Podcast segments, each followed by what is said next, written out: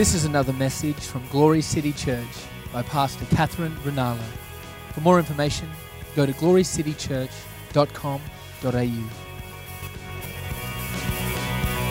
Jesus. calling us out to the lost and the broken ones.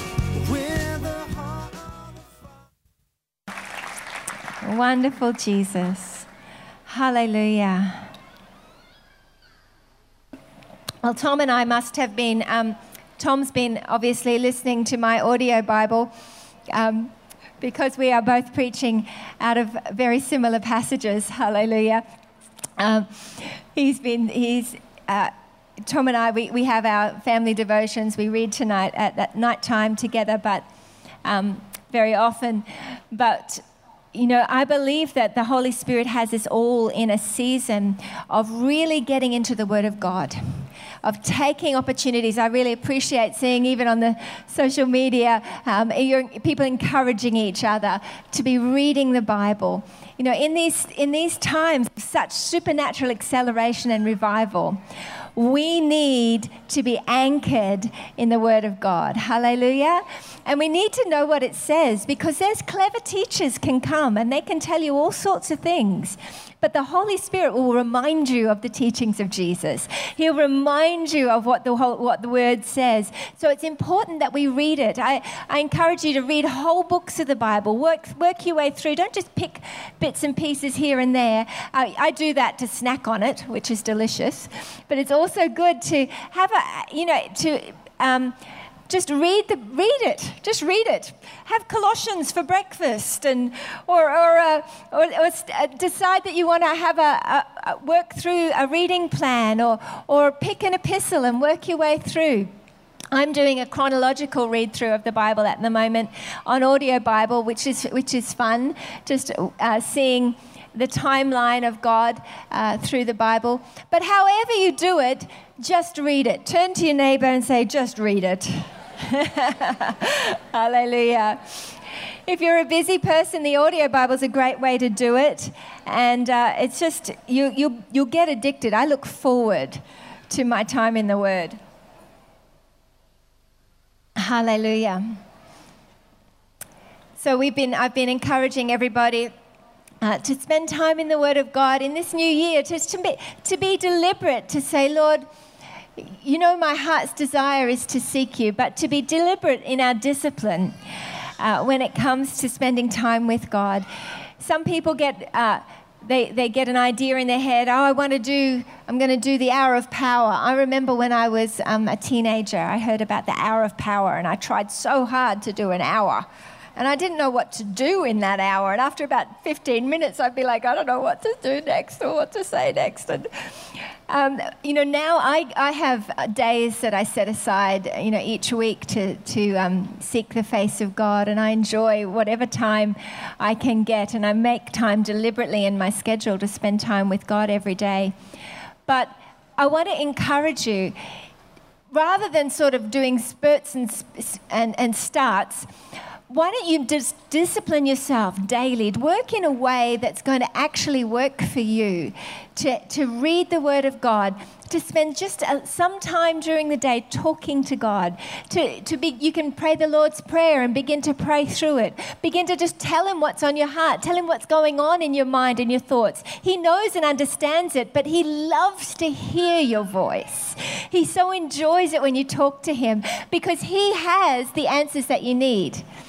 The Bible says that He comforts us in all our troubles. Hallelujah. That's not just the big stuff, but the little stuff as well. You wake up and you're feeling even tired or you're, you've, you're feeling anxious about anything. He is actually jealous to help you. He stands by. The Holy Spirit jealously wants to help you. He wants to hold your hand. He wants to hear what's going on in your life. And He waits for you to ask Him. He waits for you to look to Him and ask Him for help. And He knows the answers. He's got everything you need. Hallelujah. And He's wanting to teach us, I believe, to walk in a greater revelation of fellowship with Him than we've ever understood. Hallelujah. To really embrace the help of the Comforter. It's not a weak thing. What it is, is actually recognizing that in our weakness, He is strong. It's a supernatural strength that comes. There's a, a divine grace given to those who will humble themselves. He gives grace to the humble because the humble ask for help. So he gives grace to the humble. And if you, will, walk in humility saying, God, help me with this, talk to me about that. Even taking five minutes a day at the beginning of your day to just to talk to him, talk out loud to him, and just tell him what you th- what's going on. Th- make requests known to God, like it says in Philippians chapter 4. And, and, and just speak to him and ask him for help and take some time to listen. Pray in the Spirit, pray in tongues, and, and expect Him to help you and encourage you. And take maybe five minutes just to put a worship song on and worship God. I tell you, when you begin like that, if you you just take 15 minutes, 10 minutes to read the Word, and five minutes to pray, and five minutes to worship, if you did that consistently every day, you'll get such a taste for it that you'll want more. Hallelujah. But better that you do that than five hours one day and nothing for five weeks. Because God wants to give you daily bread. He's got something for you every day and He wants to help you. You know, there's no condemnation about this. I, every time in, in the past, in, when I was younger, I would get so condemned about my devotional life because I'd go to spend time with God and feel like, oh, you know, I'd spend the first, uh, you know, however long of my time feeling bad that I didn't spend more time yesterday. But God doesn't look at it like that. Every time you come to Him, even if you've ignored Him for years, and you come and you say, Oh, here I am to worship. I'm here, God. You remember me? Oh, I want to talk to you. He's there going, Ah, angels, look, look. I'm so happy to see her face. And he doesn't look at you and say, Oh, goodness me, how dare you show your face? He, he celebrates because when you approach God, you are exercising faith, and faith pleases God. It delights his heart. It's like, oh, come here. And he longs to help you. This is the patience of God, which overwhelms me and undoes me when I think about it. The patience of God, the kindness of God, who is always happy to see me. That's astounding. But you think about it, I have three children, and I am always happy to see them. I love it when they share their lives with me. I love it when they talk to me. My heart gets delight. But how much more? The Bible says our love for each other is like hate compared to how much He loves us. And that He gets so much joy about you talking to Him, and He wants to help you, wants to encourage you. Hallelujah. So I want to encourage you just to, to set aside 15 minutes a day. You know, many of you are starting off the new year with gym memberships and all sorts of things. God bless you. I am not. Hallelujah. My daughter's a personal trainer. She's incredibly organized and up and going, but uh, I, I, I have an exercise routine and it involves occasionally getting on the Wii Fit. Hallelujah, like for a couple of minutes. You and me. But I, have had to figure it out. That's what works for me. Getting up and going to a gym and playing a gym membership and getting changed and driving there and finding time in my day to do it just doesn't work for me. It might work for you, that's wonderful. But what works for you in your devotional life is what's most important. You need to get a routine and make it happen. I, I since I've been a little girl, I have uh, always had that decision to want to read the Bible before I go to sleep, even if it's two o'clock in the morning, and I value sleep. But I, I, it's, it's something that I, I built into my life. I want to be able to have that as my last thought at night time. So let me encourage you uh, just to spend time with the one that loves you more than you could even understand. Amen? Amen. Hallelujah. You need to talk back to me because I'm an interactive preacher. Hallelujah. Very good. Thank you. It makes me know that you're not asleep. Ha ha ha ha. That's wonderful. All right, I want to turn to Genesis 31 if you've got your Bible. Oh, you do. Very good.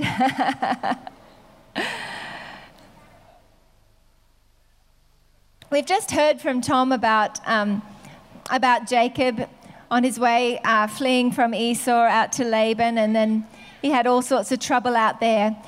Jacob knew about God, he believed in God. He, you could see from that passage that we read before that he, you know, he was a he was a manipulator. Even then, he was doing a deal with God. If you do this for me, I'll do this for you. And, you know, he still had that scheming thing going on. And, um, and God had him in process. I love the way that God smiles about us. He knows the end from the beginning, and He is more patient than we are. And He knows how to help us come to the place where we will uh, surrender and receive what He's got for us. The Bible tells us that He makes all things work together for the good of those who love Him and are called according to His purpose. Hallelujah. And, and that. Um, you know, his plans for us as to prosper us and not to harm us, plans to give us hope and a future. But we need to surrender to those plans. We need to give up quick and recognize that God's smarter than us. Amen? So, um, you know, after many, many years working for Laban, all that you can read about, it's a fascinating story, so much revelation in there. Um, Jacob moves on and uh, he finds out as he's coming back uh, into the place that he's going to have to meet Esau. And Esau is the one that he, uh, you know, deceived his father so that he could take the blessing instead of Esau. Uh, Israel would say, Is that my son Esau? And he'd say, Oh, yes, that's me, Dad. And, and he said, It Doesn't sound like Esau, it sounds like Jacob. And then he'd feel his hands, and his mother had, had wrapped uh, goat skin around his, his hands and his neck so that when his father would feel it, it's like, I don't understand. You're hairy. You sound like Jacob. You, you sure you're Esau? He goes, Yeah, I'm, I'm Esau. And uh, he goes, Okay. And then he gave him the blessing. And Esau was really mad. And even though it had been prophesied, uh, as Tom, Tom shared, it was. It, Jacob still felt like he needed to manipulate and scheme and plan to make it all happen. So then um, he hears that Esau's coming with 400 men, even though he has sent uh, nice greetings and done his best, it looks like it's not going to go well.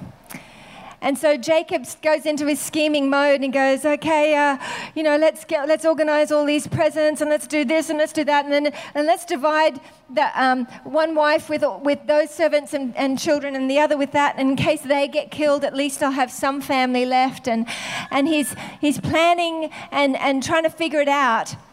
Then that night, actually, Genesis 32, verse 22.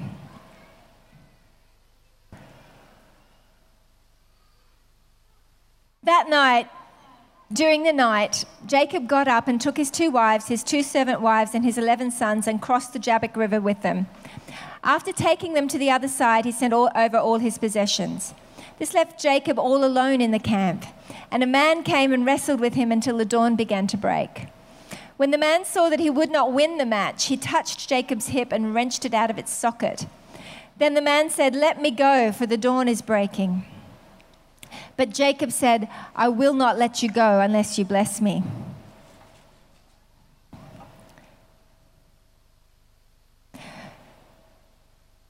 But Jake, um, the man asked him, What is your name? Jacob, he answered.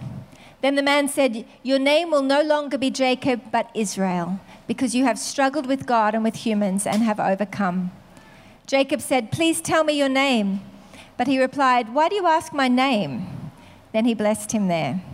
So Jacob called the place Peniel, saying, It is because I saw God face to face, and yet my life was spared. This is such an unusual story. Jacob was at his lowest point. He thought he was going to, finally, all the things were coming home to roost. that This was not going to go well. But that night, a man showed up, a supernatural man. And we know now, as because we've read the story, that it was uh, a theophany, a, a pre incarnation of Christ. It was God Himself coming and wrestling with Jacob. And as he's wrestling, he's wrestling all night. Jacob starts wrestling back. And they wrestle all night long. And then at dawn, uh, he says, the guy touches his hip, just with one little finger, touches his hip, and it's put out of socket. The sinew shrinks. And, and then he says, Let me go. You know, seriously, if he wanted to go, he could go. If he could, by one finger, put the guy's hip out of joint, he really didn't need Jacob's permission to go, did he? But he says, Let me go. And Jacob says, I'm not going to let you go unless you bless me. You know, I believe that God had Jacob in a place where he was trying to help him understand what it would take to really come into the supernatural inheritance that he'd been promised. What it would take to come into the fullness of what God had. You know, Jacob knew about God. He knew about the fa- God of his father, the God of his grandfather. But finally, Jacob was encountering God himself in a, in a very personal way. And you know, you can have encounters with God. You can believe in God. You can have prophetic words. You can even have experiences with God. But God was after something in Jacob. He was after his surrender. He was waiting for Jacob to surrender and acknowledge that all his scheming, all his planning, all his bargaining, that he was weak and that God was strong. And you know, the, the scripture tells us in our, in our weakness, he is strong. Hallelujah. And the Lord actually tells us in, Reve- in the book of Revelation to pray, Lord, give me eye salve. He says this is how you should pray, not saying you're rich and full and have need of nothing, but really you need to recognize that you need supernatural eyes to recognize your weakness that you need God. Because when you are recognizing that you need God, when you surrender to Him, when you recognize and acknowledge your weakness, you can then present your weakness like a cup that He comes and fills with His supernatural strength. Hallelujah. And God will, He'll wrestle with you and He'll let you go on and go on and expend as much strength as you like until you come to the place where you recognize, okay, I surrender. And at the point where, where Jacob was saying, I'm not going to let you go till you bless me. Um, you know, it's interesting. We've, you can read through the, the scripture when Jesus was walking with the men on the road to Emmaus. He pretended that he was going to keep going. Well, he just said, it looked like he was going to keep going. And the people said, Actually, no, no, no, stay with us. Come and, we want to hear some more. Come and eat with us. He did it again when he was walking on water. He, it says, the Bible says that he was walking, it looked like he was going to walk straight past. But then they cried out and said, Lord, if that's you, tell me to come to you on the water. And Jesus will often give us opportunity to prevail with him, to, to, uh, to cry out and recognize that we are giving, being given an opportunity to lay hold of God. He comes and he, he makes himself available, but he waits for you to cry out and say, Hey, don't pass me by. I'm here. Don't go. I want you to be here. He is looking for a yielded heart. He is looking for fellowship with people who want to be with him. Hallelujah. God doesn't, you are not, uh, you know, uh, out of control in what God is doing. God actually gives you a free will and waits for you to exercise it until you say, I actually want you. I don't want you to go. I don't want to just have fleeting encounters with you. I want to know you. I want you to bless me. I need you. And so the, the, the Lord says to Jacob, He says, Tell me your name. What's your name? And Jacob tells him, My name's Jacob. But in saying that his name was Jacob, Jacob was acknowledging that his, that his name meant supplanter, deceiver. He was acknowledging the reality of who he was. You know, we all need to come to a place. We can know about God. We can be in church. We can, we can, uh, you know, be raised in, in Christianity. You can have had encounters with God. You could do all sorts of things. But until you come to the place where you acknowledge I'm a sinner. I, have I've been selfish. I've been this. I've been that. this is, this is who I am. And we acknowledge it to God. It's until we come to that place that we recognize we need help, we continue to, to battle in our own strength. In these people, the Bible says, who'll be on, on the day of judgment, will say, Lord, Lord, didn't we do this in your name and that in your name?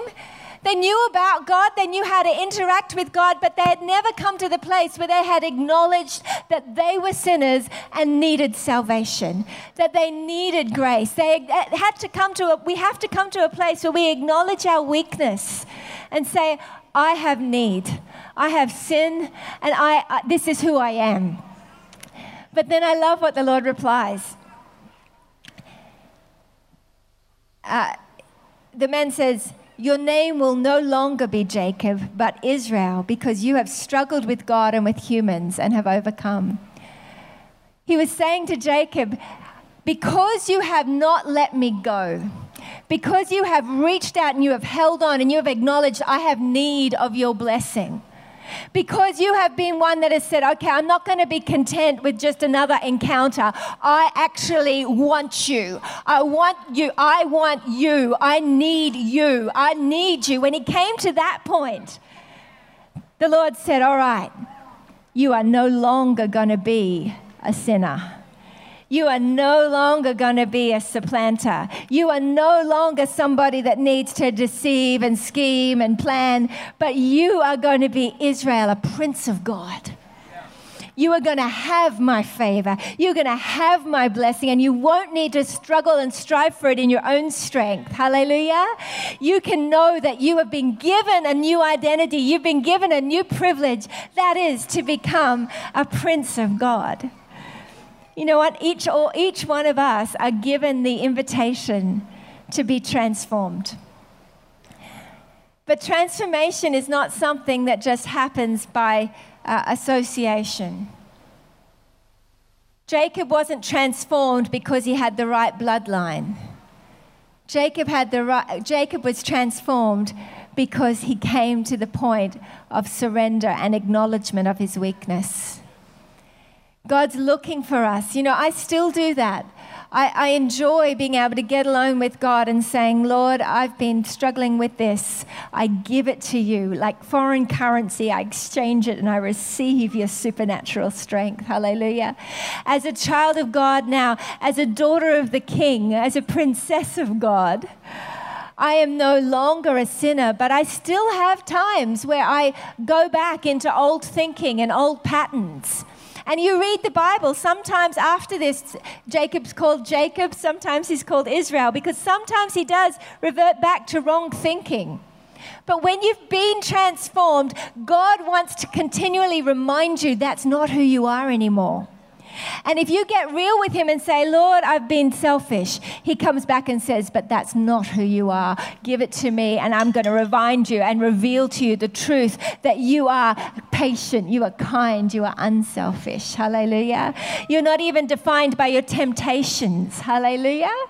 If you've been tempted to be angry, tempted to be upset, tempted to be whatever it is, temptation come against you, that is no longer your definition. You're not defined by what tempted you. You're defined by the fact that you've been changed. You've been transformed. It's you've been transformed by faith in the one that says it's no longer you who live, but Christ who lives in you. Hallelujah. He wants to remind you of the truth of who you are in Christ, that you are born again. You see, it, but it requires us to walk in a revelation. It requires us to walk in an attitude of surrender and humility. As I shared before, the humble, he gives grace to the humble, but he resists the proud. You know, when we walk in pride, what we're saying is, I don't need any help. I'm fine, I'll do all right. And, and God resists you in that he, He'll say, Right, well, you know, I want to help you, but if you're not going to acknowledge your need, if you're not going to wake up and recognize that I'm here to be your help, if you're not going to surrender to my help, to lean into me and recognize that in me you live and move and have your being, then do it your own way. I'm very patient. I'll come after you. I'll love you. But when you are ready, when you humble yourself, my grace is there to strengthen you, to give you supernatural help. I'm going to make this go a whole lot easier for you if you will lean on me. Hallelujah. There is strength to be had in weakness. You know, I believe that, um, I love this. Jacob says, called the place Peniel, saying, It was because I saw God face to face, and yet my, my life was spared.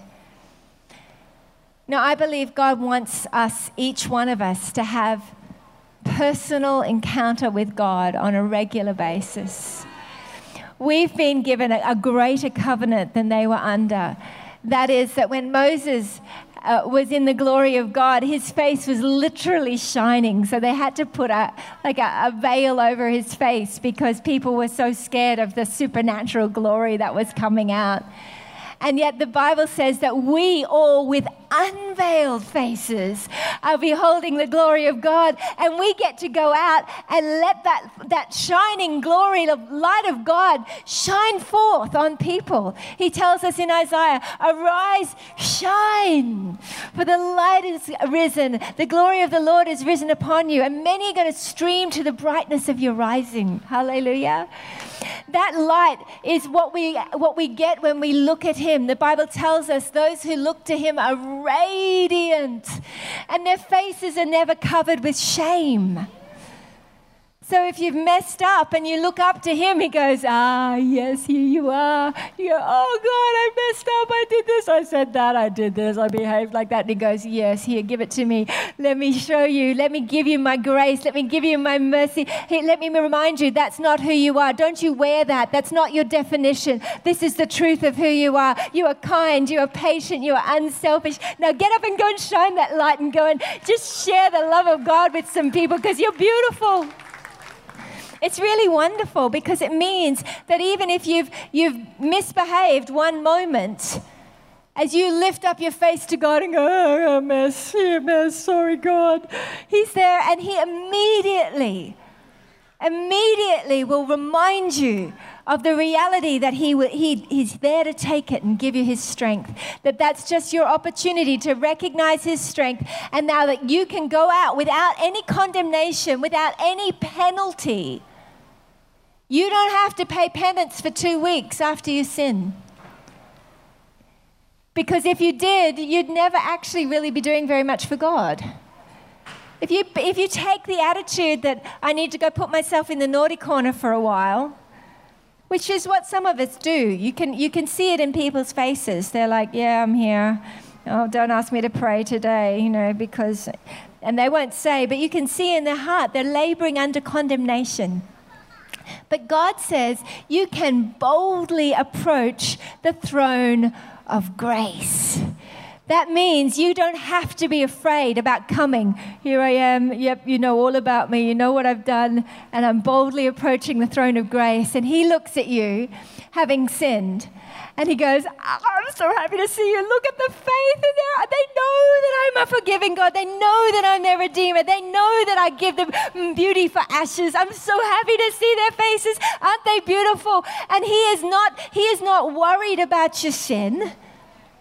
He is waiting to deliver you from the lies of the enemy that would try to cripple you, bind you, and condemn you, and keep you from shining the light of the goodness of God. God has called you to be the light of the world. He says that about someone else too. Jesus says, I am the light of the world. And then the, then the Lord tells us, You, you, you, you are the light of the world. Why? Because it's no longer we who live, but Christ who lives in us. And everything that we love about Him is now true about you. That's a bit better than you're celebrating. Maybe you go, oh, don't know about that. Actually, yes. If you really believe what the Bible says, He tells us that by grace we've been saved through faith, that it's no longer we who live, but Christ who lives in us. Hallelujah. But we don't get puffed up with pride and say, walk around saying, I'm God.